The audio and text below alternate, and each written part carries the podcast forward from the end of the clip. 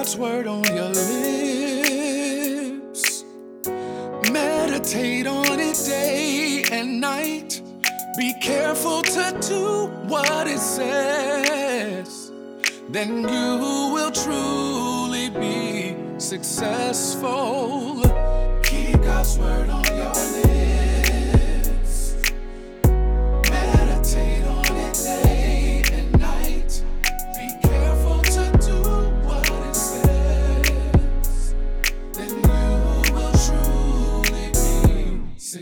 Day 43 of our 90 day challenge. Welcome, everybody. Today's topic is pour out your spirit on our children. Be careful to do what it says.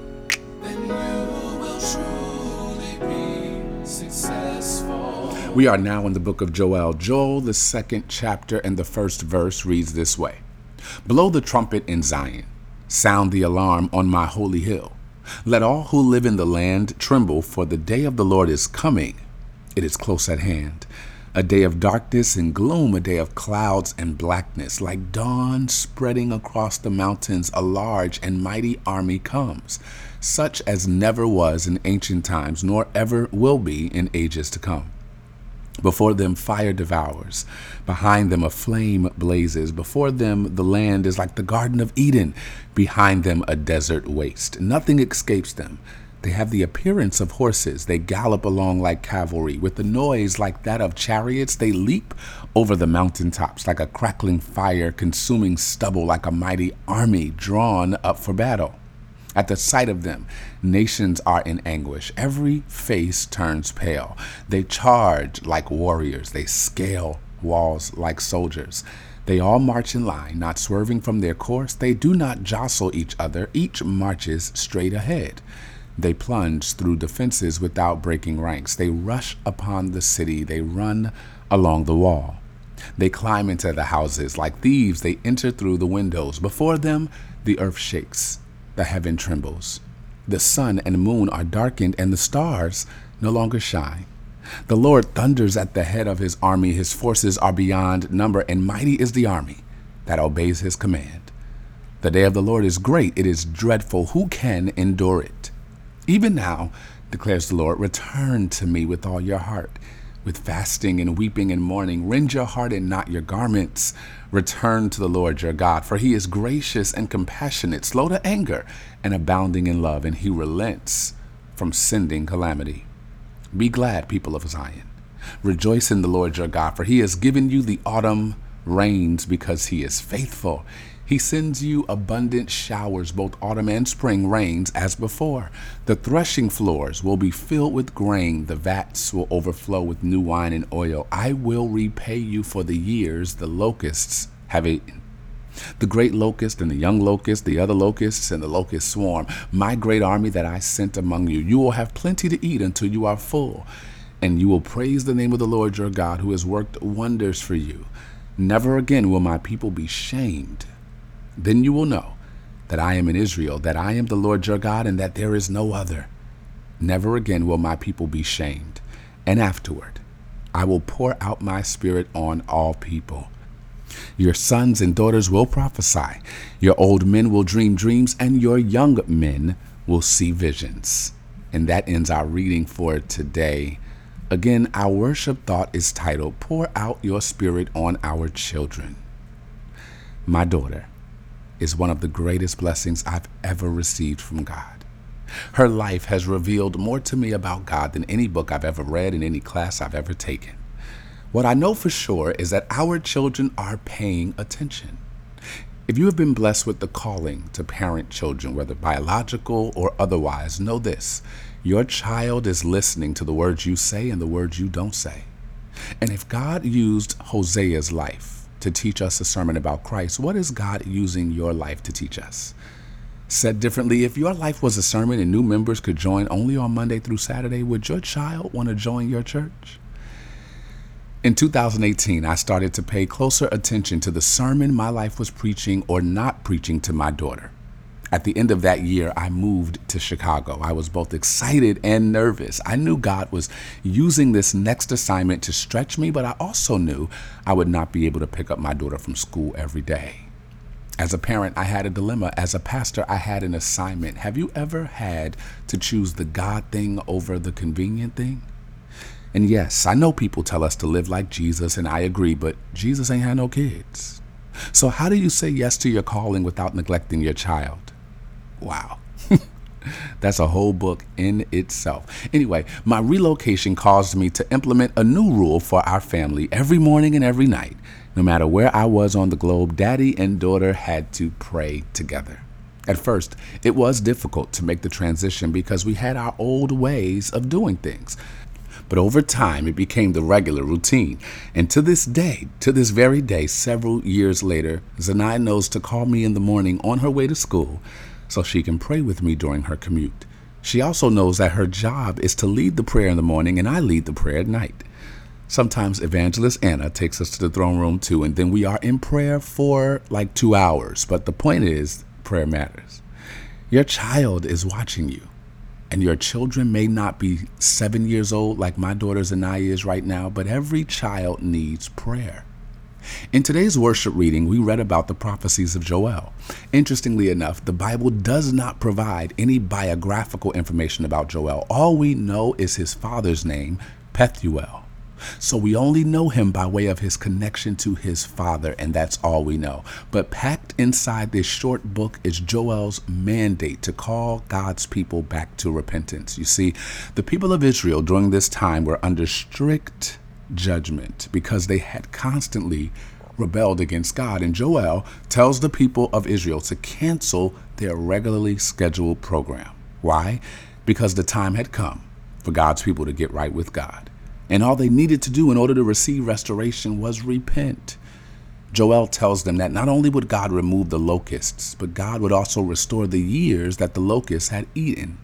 This was important because Joel was speaking to people whose primary profession had something to do with farming, planting, and harvesting.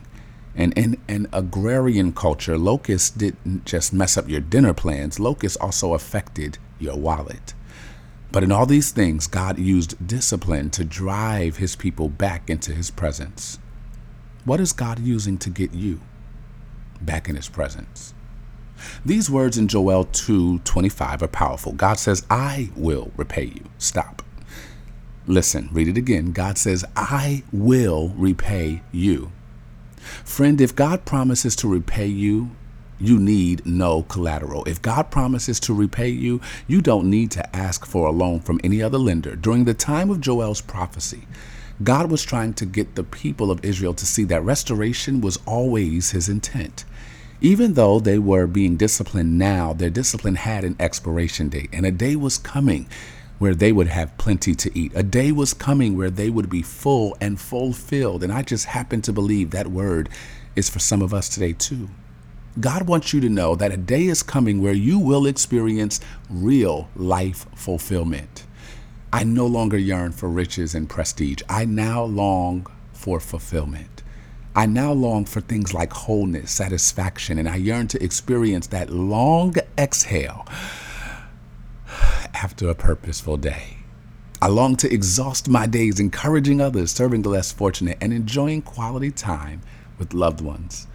This is the plenty God promises. This is the richness God gives. If only we would realign, reconnect, and turn back to God. And the bonus or the extra credit we receive after passing the exam is this afterward, I will pour out my spirit on all people. Listen, friends, all people means all people.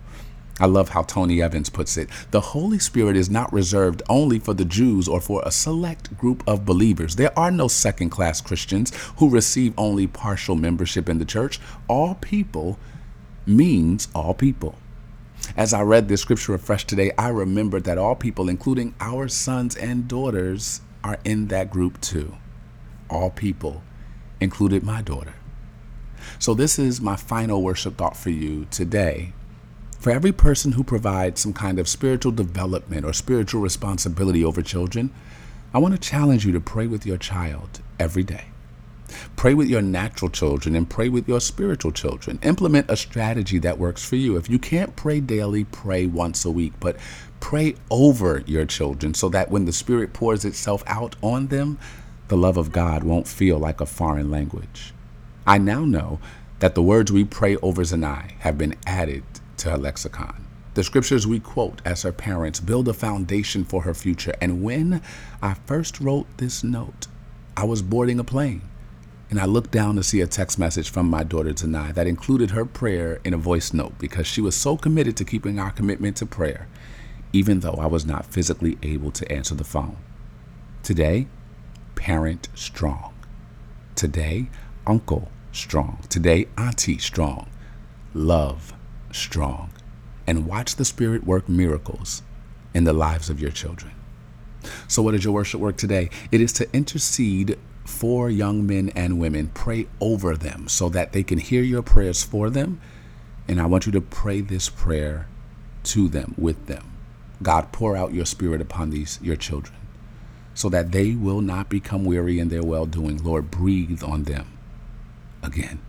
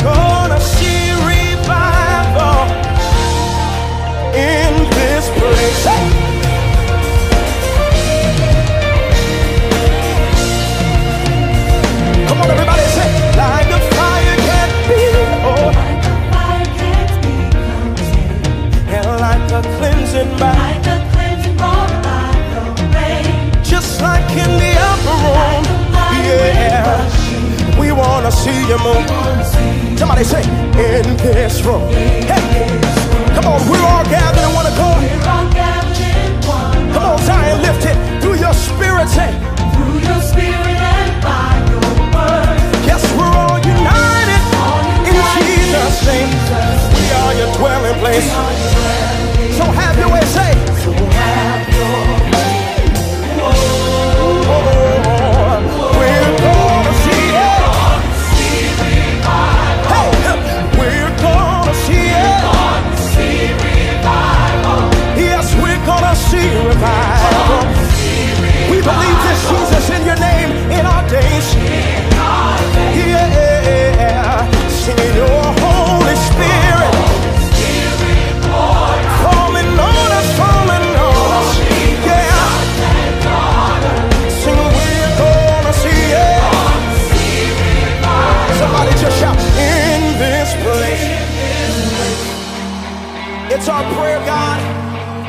You will give us fresh revelation of your nearness to us and our access to you in Christ Jesus. That by the blood we've been brought near. You brought us into your throne room, into your courts, and so we pray this in faith.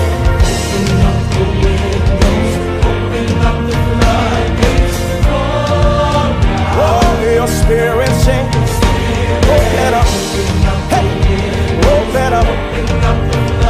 Open up.